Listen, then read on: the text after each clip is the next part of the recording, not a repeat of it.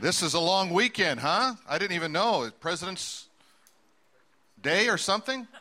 What is it? I, am I'm, I'm so confused. They used to be named after people, and now they're just presidents. You know, so we're going to start maybe a pastor's day, get a commemorative stamp, get something like that. We can really have cool stuff going on.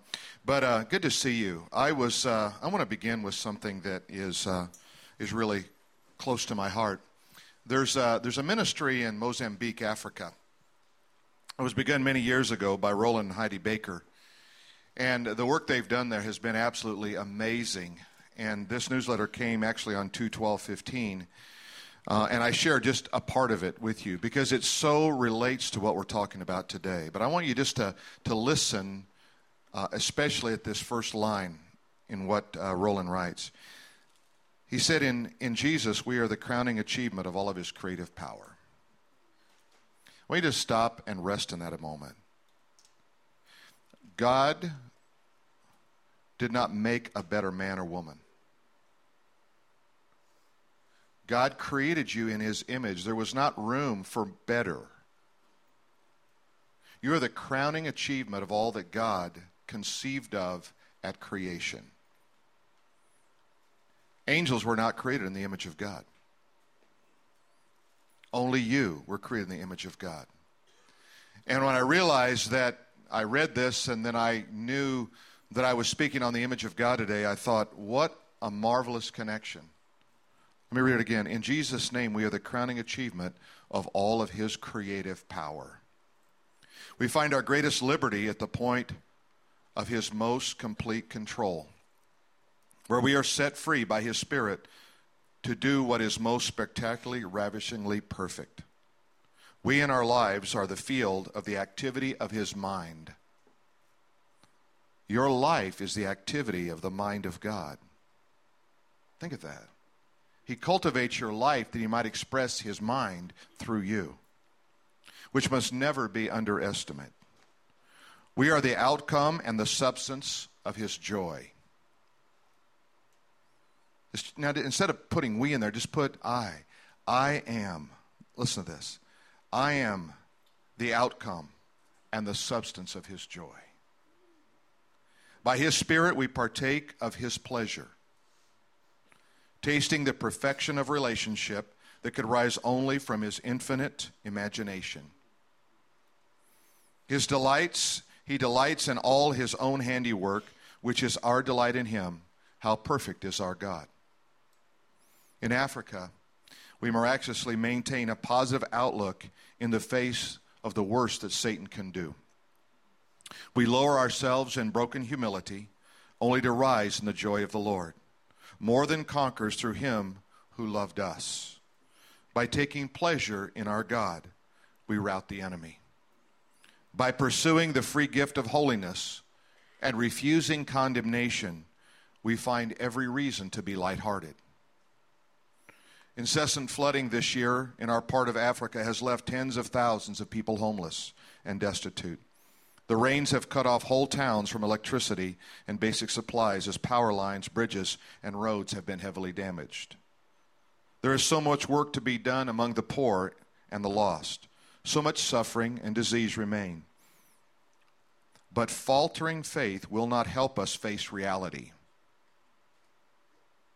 You ever just been overcome by your situation and your faith faltered? And, and he addresses that when he says faltering faith will not overcome our reality. We prefer to live in denial, reveling in what Jesus will do next among us. Hardly passive, we run the race in Him, taking hold of the promise of the gospel in all of its glory. And so now we pray for the continuation and the acceleration of all of our God has accomplished in Mozambique, in our corner of Africa that ministered to me because I know that ministry and what they've done and the hardships they've been through and the trials they've been through on a massive scale, on a scale into the 30 and 40,000 people trying to minister to. In probably one of the worst countries when it comes to economics, disasters, landmines or more landmines in Mozambique per square mile than any other country in the world, undetonated. It has been the, it has been the crossroads for all that Satan could do. And you, maybe your life feels like that at times. Your, your life feels like the crossroads and the filled with landmines and the struggles and the difficulties. But, but I love what they say. But we maintain a positive outlook in the face of, what, of the worst Satan can do. And now we pray for an acceleration of all that our God has accomplished. You know, one of the things that we are really believing we are in is what I refer to as Joel 2 time. And that means an acceleration of the work of God. Joel says, I'm going to restore the years that the locust have eaten. Look at your life and see all that God has taken away from you and how long it, it took for those things to fall through the fingers of your grasp. God says, I can restore everything you lost, I can restore it in an instant. And I believe as we come into last days, I believe that there's going to be an acceleration of what God wants to do. And He's going to do it with people who are created in the image of Almighty God, and that's you. Isn't that exciting? I am created in the image of God.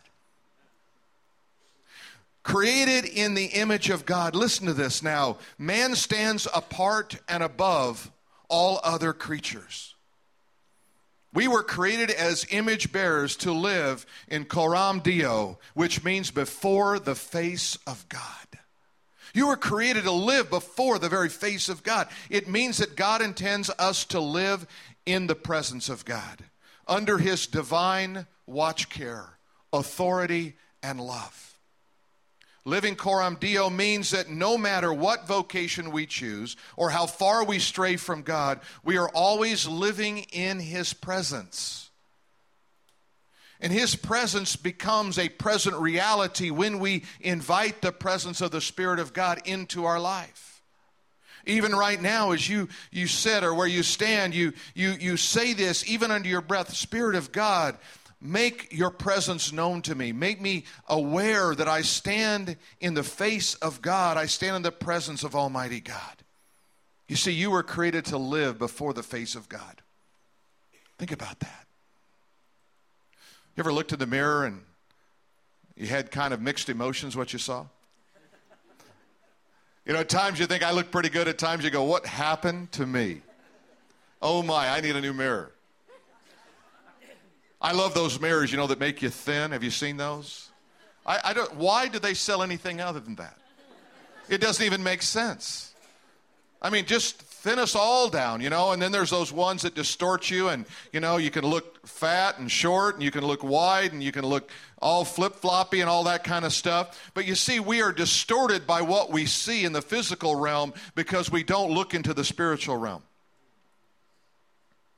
We want to see something different, but what God wants us to see Him. God wants us to see Him when we look in that mirror. He wants us to see, do you realize you were created in the image of God? I like the way you look.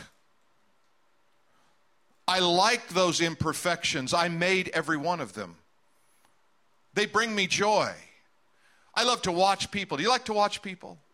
I, I like to watch people and just, I'm, I'm fascinated by all the different parts.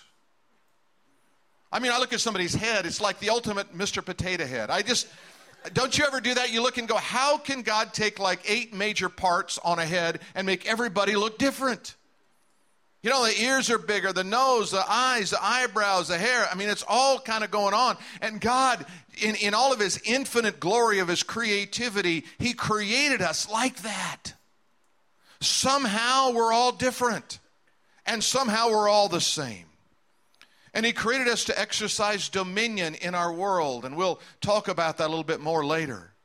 But that's how God created us. He wanted us to thrive, not to fail. He wanted us to feel like we were winners, not feel like we were losers. Feel like we were making progress, not feel like we were losing. We must allow His presence, though, to guide us. When you allow the presence of God to guide you, your life is so much different. And that's as simple as this. You say, How do I do that? It's as simple as this God, would you guide me today in my life? God, would you make yourself known? Would your presence be present with me right now? Let's turn in our Bible to Genesis and get to the, the matter of the image of God today. In Genesis chapter 1 and verse 26 through 28, the Bible says, Then God said,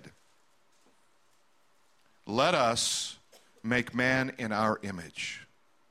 Now, I want you to pause for a moment because this is the first revelation of the Trinity of God the Father, the Son, and the Holy Spirit. He says, Let us. Who's the us? Well, it's not angels because created in the image of God, he's speaking about the Godhead. He's speaking about the Father, the Son, and the Holy Spirit. He said, Let us make man in our image. There it is again, the plural. According to our likeness. It's interesting, he says three different times, Let us in our image, in our likeness, bringing us back to the Trinity.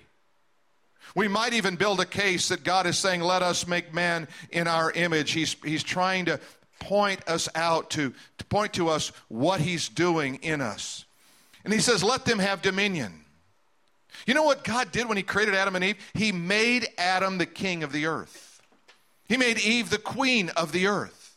He said, Now rule and prosper and have dominion. You are now in charge of planet Earth.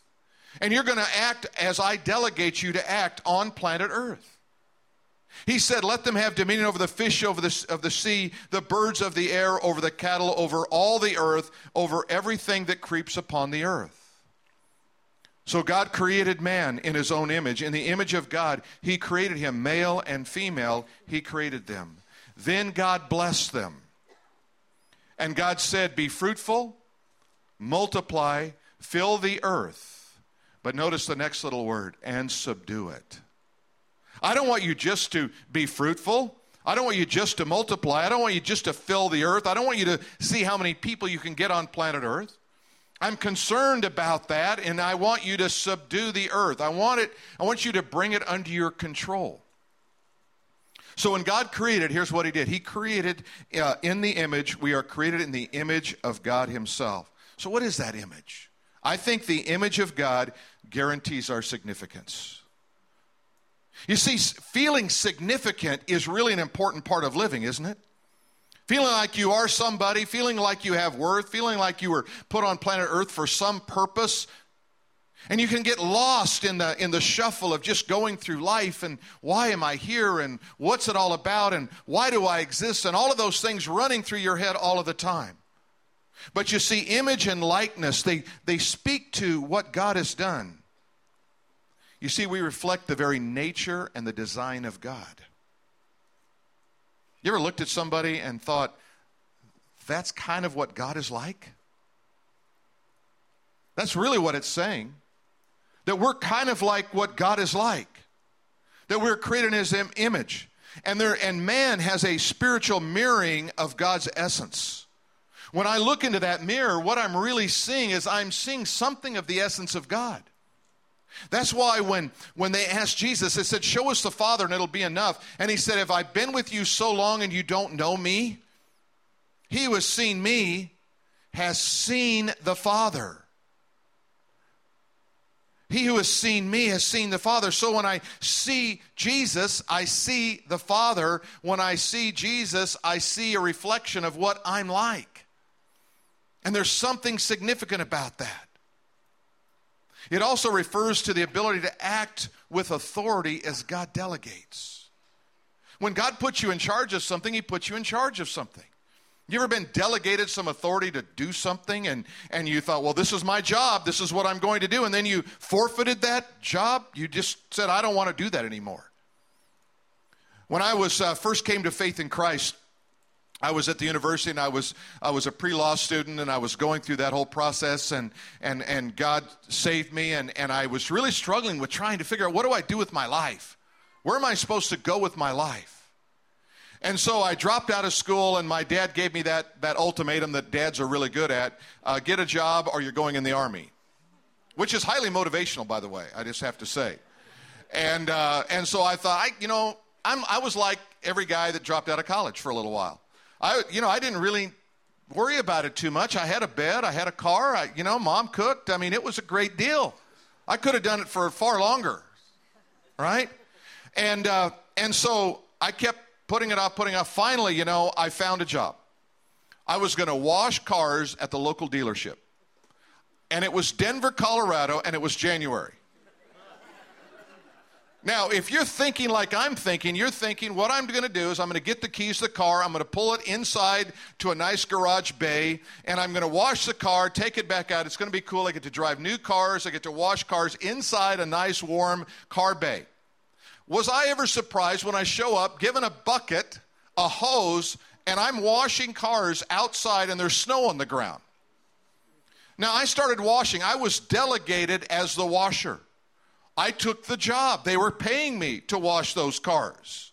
And I started washing. My hands got colder. My feet got wet. They started to freeze up. And I'm sitting there after about two hours of washing cars. I'm looking around to see how do I get out of here. I'm ready to quit. I want to quit the job. And so finally, I looked. I didn't see anybody that worked there because they were all inside warm and I'm out here doing this stupid car washing in the winter in Denver, right? So what did I do? I looked around, I dropped the hose, and I ran as fast as I could to my car. I'm out of there. Now, why did I do that? Well, I did it because it was a lousy job and I was cold, but ultimately, you know what I did? I relegated my delegation. I didn't like the job, and so I said, I'm out of here. I'm not going to do what you're paying me to do. I'm not going to do what you told me I should do and what I agreed to do. And see, when we do that, we lose a little bit. As I'm driving away, I'm thinking, I should have just gone in and quit. But I didn't want to face him. I didn't want him to try to talk me back into it. And I think what we have to understand is that part of what it means to be in the image of God is that God gave you an assignment. And God wants you to do that assignment. So it guides our purpose. Look what he says Be fruitful, multiply, fill the earth, and subdue it. And here's what I believe he's telling us Here's what I think he said to Adam, and I, I, want you to listen to this. There's three words I want you to write down, and I'll tell them to you as we go. The first word is expand. Expand beyond the borders of the garden. That's what he was telling Adam. I don't want you to stay in the garden forever, it's not big enough. I want you to subdue the world. I want you to move out of this. I want you to, to exercise some authority. He was really speaking about government here. He was saying, Adam, there's going to come a point when this garden is full. There's going to come a point when there's not enough room. As you begin to multiply, as you begin to fill this place, I want you to expand. And as you expand, I put you in charge of planet Earth. I want you to subdue it. I want you to run this show, so to speak. I want you to expand beyond the borders. And then I want you to increase the number of people in the kingdom. You see, as you as as you start to minister, I he, I think God was fully aware that not everybody was going to eat from the tree of life. What would happen if part would have eaten from the tree of life and part would have rejected the tree of life and, and eaten from the tree of the knowledge of good and evil? Well, we would have a society like we have today. We have a society where we have people who love God and people who don't. And, and but what he's saying is, I want you to take seriously the responsibility of bringing people into the kingdom of God. I want you to see that unfold in your life. I want you to touch lives and change lives. I want you to minister to people powerfully. When we first started this church, there was a little picture of, of, uh, of Madonna out here on the loading dock, and it was so significant because I just saw the man that handed it to me that day. But we bought the building, and there was this little picture of Mary out there, and I thought, why is this taped up on the wall? And uh, the, the, postal driver came and he said, You know, when, when this building was first opened, I found that on the ground and I taped it on the wall. And I thought, I, I, it shouldn't be on the ground, but I didn't know what to do with it. And every day when I'd come to pick up mail at this post office, I would put more tape on it to make sure it didn't fall on the ground. And every day I would walk over, and he said, From the day this building was built, I knew there's something special about this building. I could feel the presence of God in this building. And he said, And, and I deliver to all, I pick up mail from all the post offices in Anaheim. And this is the only one I felt like that. And I remember saying one time, I think one day this will be a church. And I saw him. He was in our in our coffee shop here this week, and I looked over him and I caught eye. I was just moving out. I didn't have a chance to stop to him, but I looked at him and I and, and I knew that he knew that God had answered this prayer. That God was fulfilling something, and there was something about the presence of God in this place. And, and, and those efforts I had to bring him and to speak to him about Christ is what we are about increasing the number of people in the kingdom. But then he told Adam to do something interesting. He said, I want you to rule over the enemies of the realm. In other words, you know, Adam wasn't the only one on planet Earth, Satan was there. And Adam didn't know it at that time, but something was getting ready to change in his life, was it not? And all of a sudden, he would realize that he was in a battle. And you have to subdue. Do you realize you are in a spiritual battle, and every day Satan is trying to destroy your life? Every day he's trying to take joy from you. Every day he's trying to tell you you're not significant. Every day he's trying to depreciate you in your walk before God. I love the Westminster Catechism. It says this it asks this question What is the chief end of man? Have you ever thought about that? Why am I here? What purpose do I serve? What is the chief end of man? And then it answers this by this question Man's chief end is to glorify God and enjoy Him forever. I love that. But it's not complete because it doesn't drive to purpose here on earth. Purpose here on earth is I was created to be a world changer. When I read this about Rolland and Heidi Baker, and I realize that here they both have doctor's degrees, here they could be in America and they could be highly paid. Here they could be sought after as authors and speakers and all of those things, but they have chose to go into the poorest of the poor. They have chosen to give the last 20 years of their life in changing lives. Because somehow they tapped into the purpose of God. They said, My life is more than just making money and just accumulating things and just doing this and doing that. I have to be a world changer. We didn't start this church to just show up.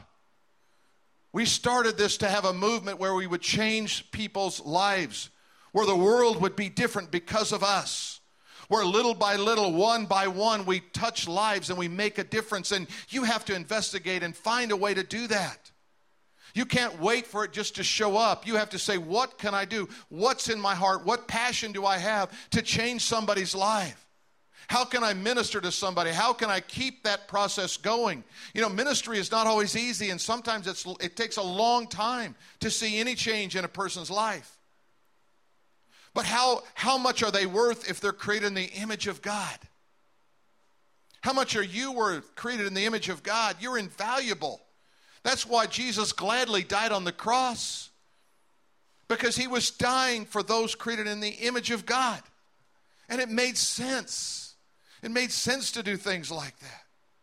You see, the image is divine design. When God created you, he created you with a divine design. Bill Johnson wrote these words, and I thought they were so good. We are, we are often more convinced of our unworthiness than we are of his worth. Our inability takes on greater focus than does his ability. It's not hard to feel like you're not worth something. But you see, it's really somehow taking away from what God did. We have to be convinced of his worth and his worth to us and our worth to him. I want to take you to scripture in 1 Thessalonians 5 and verse 23. It, it says this Now may the God of peace himself sanctify you completely. Now, let me just take that apart for you. God is a God of peace. If you're experiencing anything other than peace, it's not coming from God. God is not a God who's trying to create conflict in your life.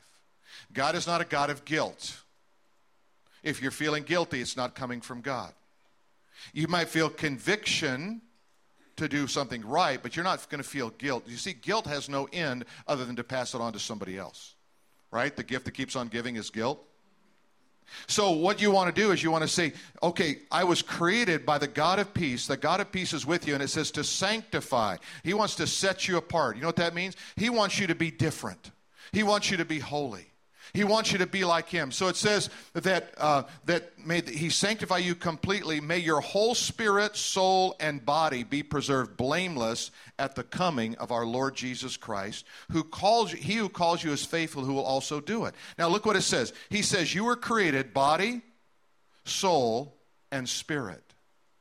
And he wants you to be blameless in all three areas your body, your spirit, and your soul. When Jesus comes back, he is concerned with the whole being your body, your soul, and your spirit. What's your soul? It's your mind, your will, and your emotions. How about your body? That's pretty obvious, right? And your spirit is that which created, that gives you the capacity to communicate with God. And so God made you a tripart being. You know why? Because God is Father, Son, and Holy Spirit. And whenever you see things in threes, they reflect the divine nature of God. We spoke about this uh, last week or the week before when we began to talk about the number three and its significance. Did you think, did you ever think that when you get those three things in right balance, that you best reflect the image of God? You can't just feed your spirit. You can't just feed your mind and your will and your emotions. You can't just feed your physical being. You have to have all three of those working together and in sync to where you begin to reflect the very image of God in everything you do. So God is not concerned about just one thing. Years ago, I was coming back uh, from a from a retreat that was a student retreat, and I had to come back early. And there was a a, a gal that needed a ride back. She was uh, about 14 years old, and I was driving back uh, uh, from the beach in New Jersey, and, and as we were driving back, I said, So what's your story? I didn't know her at all. And uh, she began to just tell me about horrible things in her life. And she says, You know, I'm a cutter. And I said, Really? I said, Why is that? Because I can't, that's the only thing I feel anymore. I don't feel anymore. I don't have emotions anymore. They're gone. They're just wasted. I said, Well, how long have you been doing this? She said, A couple of years. I said, What are you, like 14 now? 13, 15? I don't know. I said, I'm 14. So for two years, you haven't felt anything unless you cut. Now, what she didn't know was going on in her life was she had just missed out on the image of God and her circumstances and her life and her bad bad choices and everything else in her had diminished away the capacity to function as God had created her to function in the image of God himself. We had about 2 hours in the car just to talk about life and talk about the image of God and and and she didn't smile the whole time. You could tell that there was just everything was pounding against her. Everything was pounding against her. And she, I pulled up in front of her house and she got out and she looked back at me and she smiled. And I never saw her again. I don't know who she was. She wasn't a part of our church. We just gave her a ride. Now, you might think I failed because I didn't fix her. And sometimes you feel like you fail because you don't accomplish all you want in life. I want you to know you never fail when you do good. You never fail when you move someone just a little closer to understanding their worth and their, and their value as a, as a person created in the image of God. You'd be surprised what a difference you make in someone's life, and you don't even know it. You'd be surprised what one smile, one handshake, one wave, one remembering somebody's name does to increase the value and the worth. You know, this church, the only thing that's really going to be super significant about it is going to be the way that we love one another.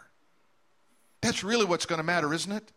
When it's all said and done, it doesn't matter how many assets we have or, or how many people show up or how good the music is or anything else. It's always going to come down to how well do we love. And loving comes from something that is divine, it comes from the image of Almighty God. We are created in His image. Augustine of Hippo wrote this. He taught that true freedom is not a choice or a lack of constraint but being what you are meant to be. Humans were created in the image of God, and true freedom then is not found in moving away from that image, but only in living it out. Living it out. You see, in Christ, the dominion that we have takes on new meaning. You know what dominion is? It, it answers two questions my identity and my purpose. My identity is who am I? Who am I? And the second one is, and, and why am I here? When we begin to function in those two things, we begin to understand I am, who am I? I am a person of worth created in the image of God. If no one else on planet Earth ever lived, Jesus would have died for me. That's how valuable I am. And why am I here? I'm here to enjoy life, to enjoy God, to subdue it, to, to, to be what God wants me to be, to take on the mission and the mantle of Jesus every day of my life. You know what dominion is? It's the realm of sufficiency. When you function in dominion, you know what it means? It means you understand something about the kingdom of God. Remember these words from Jesus? Thy kingdom come, thy will be done. Where? On earth as it is in heaven. Thy kingdom come. I want the kingdom to come in my life. I want it to affect my life and my world. You know what dominion is? It's an invasion into hell. You know what happens when you start to talk about the image of God? You know what happens when you start change lives? You're invading hell. You're invading hell. And when you invade hell, what you do is you release kingdom power into the circumstances of life. You bring handfuls of light into a dark place. In Romans chapter 16 and verse 20, it says, And the God of peace will crush Satan under your feet shortly. The God of peace. Remember that God of peace we talked about? Who's going to sanctify you wholly, body, soul, and spirit? It says the God of peace will crush Satan under your feet shortly. Dominion means you have access to the unseen world. Have you ever been reading in Scripture and God and you just God shows you something, you go, now I see it? You see, that's that's kingdom power, that's kingdom authority. Unseen world has, has influence over the seen world. Do you realize that the things that are real are not what you see, but the things that are real are, are eternal and they're unseen? That's what really lasts forever. And when we begin to see God work in people's lives, when we begin to see lives change in a, in a marvelous way, it makes a difference. You are exercising dominion in your life. Bill Johnson put it like this the realm of God's domain that realm of all sufficiency is the realm called the kingdom. The benefits of his rule were illustrated through his works of forgiveness, deliverance, and healing. When someone is forgiven, it's a work of God. When you feel forgiven, it's a work of God. When you feel valuable, it's a work of God. When you've been healed, it's a work of God. When you've been set free from something that has pulled you down, it's a work of God. When you begin to see Satan crushed under your feet, it's a work of God. You see, you were created to work the works of God throughout your life. I love what C.S. Lewis said. He said, God doesn't want something from us, He simply wants us.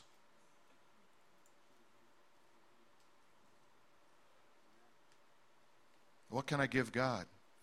You. What's more valuable than you? You know, and sometimes you think, well, maybe that person over there. No, they're created in the image of God too. What's more valuable than you? The answer is nobody, because I was created in the image of God. Who's more valuable than that person over there? Nobody, because they were created in the image of God.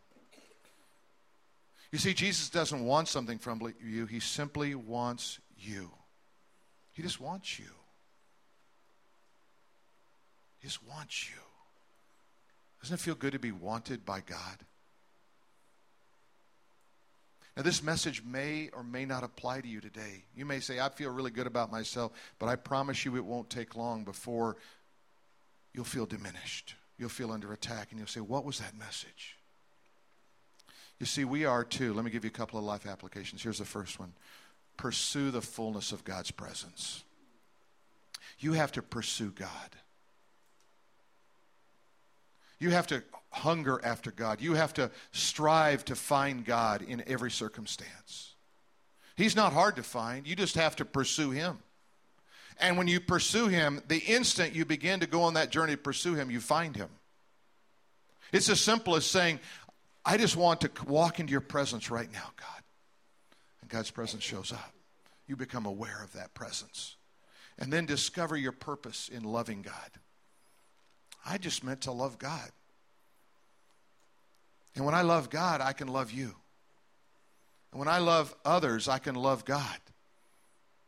You see, God just wants me in that hot pursuit of loving what God has done in my life because I'm created in the image of God. I want you to stand with me right now. I want to pray. And I want you just to take a few minutes just to let God speak to you. about His image in you. And I want you to make some decisions right where you stand or sit about your life. As we stand before you, Father, we stand as creatures created in the image of the Creator. With all the, the difficulties, all the setbacks, all the challenges we face in life, we are created in the image of God.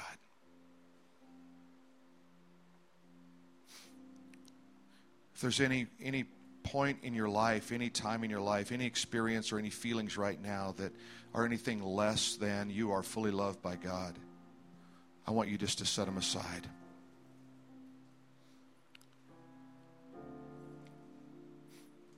Maybe just repeat this with me. I am created in the image of God. God loves me the way I am. God will pursue me to the end of my days. And I will pursue him with all my heart. God loves me even when I'm unlovable. God holds me even when I resist. God wipes the tears from my eye. And He restores the joy in my heart. There is nothing that will ever separate me from the love of the Father.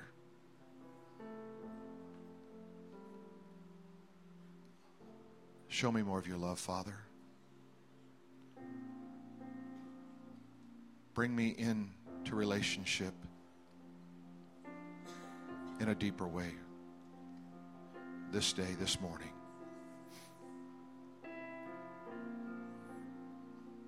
Let me focus on your love and not on my failure. On your love and not my challenges. Because if I know you love me, I know I can move forward in hope.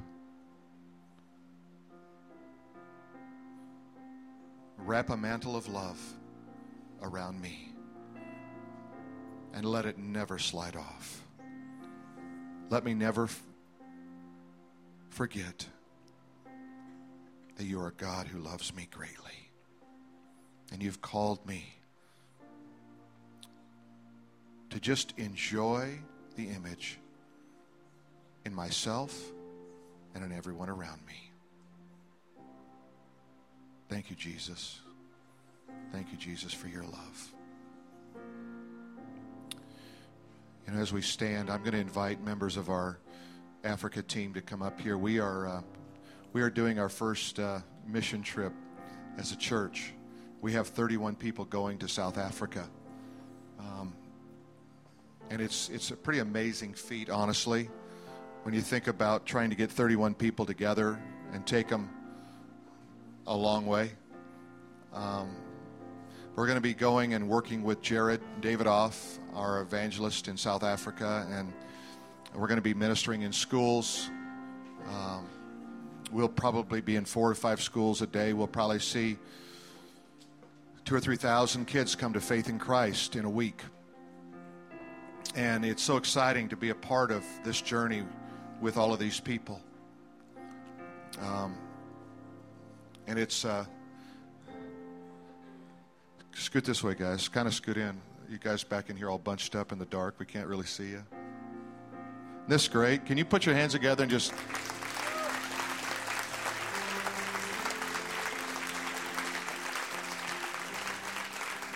So they leave on uh, on Friday, and we have a. Takes like two days to get there. So uh, uh, we we get there on Sunday and and begin to minister right away on Monday morning and we'll minister uh, all five days and then uh, um, come back on the following Sunday. We'll leave on the following Sunday and, and come back on Monday. So it takes a little while, but God is God's really doing some cool stuff. Thank you for joining us. All right, all right. That's what it's going to be like. I can see already. Where is so and so? We've lost them. We've lost them. All right. But uh, let's go ahead and uh, um, let's just. If, would you just reach your hand out toward this team? And we're just going to we're going to pray blessings on them and anointing on them. Um, I will say this: if uh, if any of you have it in your heart, we still have some team members that are still a little short on finances. If you can uh, see us or see Sean uh, and and let us know that you, hey, I'd be glad to help. Um, it's uh, it's no easy task to raise funds to go on a trip like this. So uh, let's just bless them right now. We just bless this team in Jesus' name. We pray that the power of the Spirit of God would fall on every one of them. That God, you would, you would give us a spirit of evangelism, a spirit of power and of truth, of changed lives.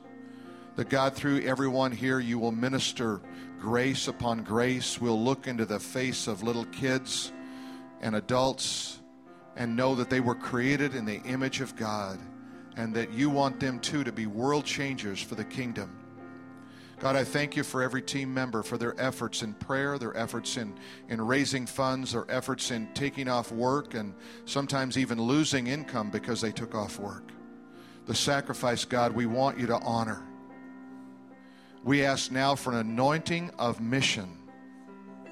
An anointing of mission to fall on every member. God, may they feel your presence right now. May we feel that power and that weight of commissioning in this entire church as we just welcome the presence of God on this commissioning now. In Jesus' name and for his sake we go. Amen and amen. Can we give him a just a praise offering? Amen. Amen. My uh, the ushers are waving baskets at the back door. They're ready. They said they're ready to take this serious. So we are. Uh, if you want to give, you can give on the way out. And if you didn't come prepared to give, that's okay. We don't want anyone to ever give by guilt. I want you to give by revelation. So if you want to help this team out, uh, we promise we'll get it to them and, and we'll divide it up and and uh, it'll be a good thing. Amen. Amen. Let me bless you as you go. May the Lord bless you. May the Lord keep you. May the Lord cause his face to shine upon you, and may, may the Lord be glorious to you. May you revel in the image of God. May you thank God that He loves you and that, that when you look at someone today, you, you, you look at them and you say, Thank God you're created in the image of God. And that's instant bond, instant love, instant power to speak the name of Jesus. May the Lord keep you, and may the Lord use you to influence your world for Jesus Christ and all of his power and all of his authority. And everybody said, Amen and amen. Amen. God bless you. Have a great day in the Lord.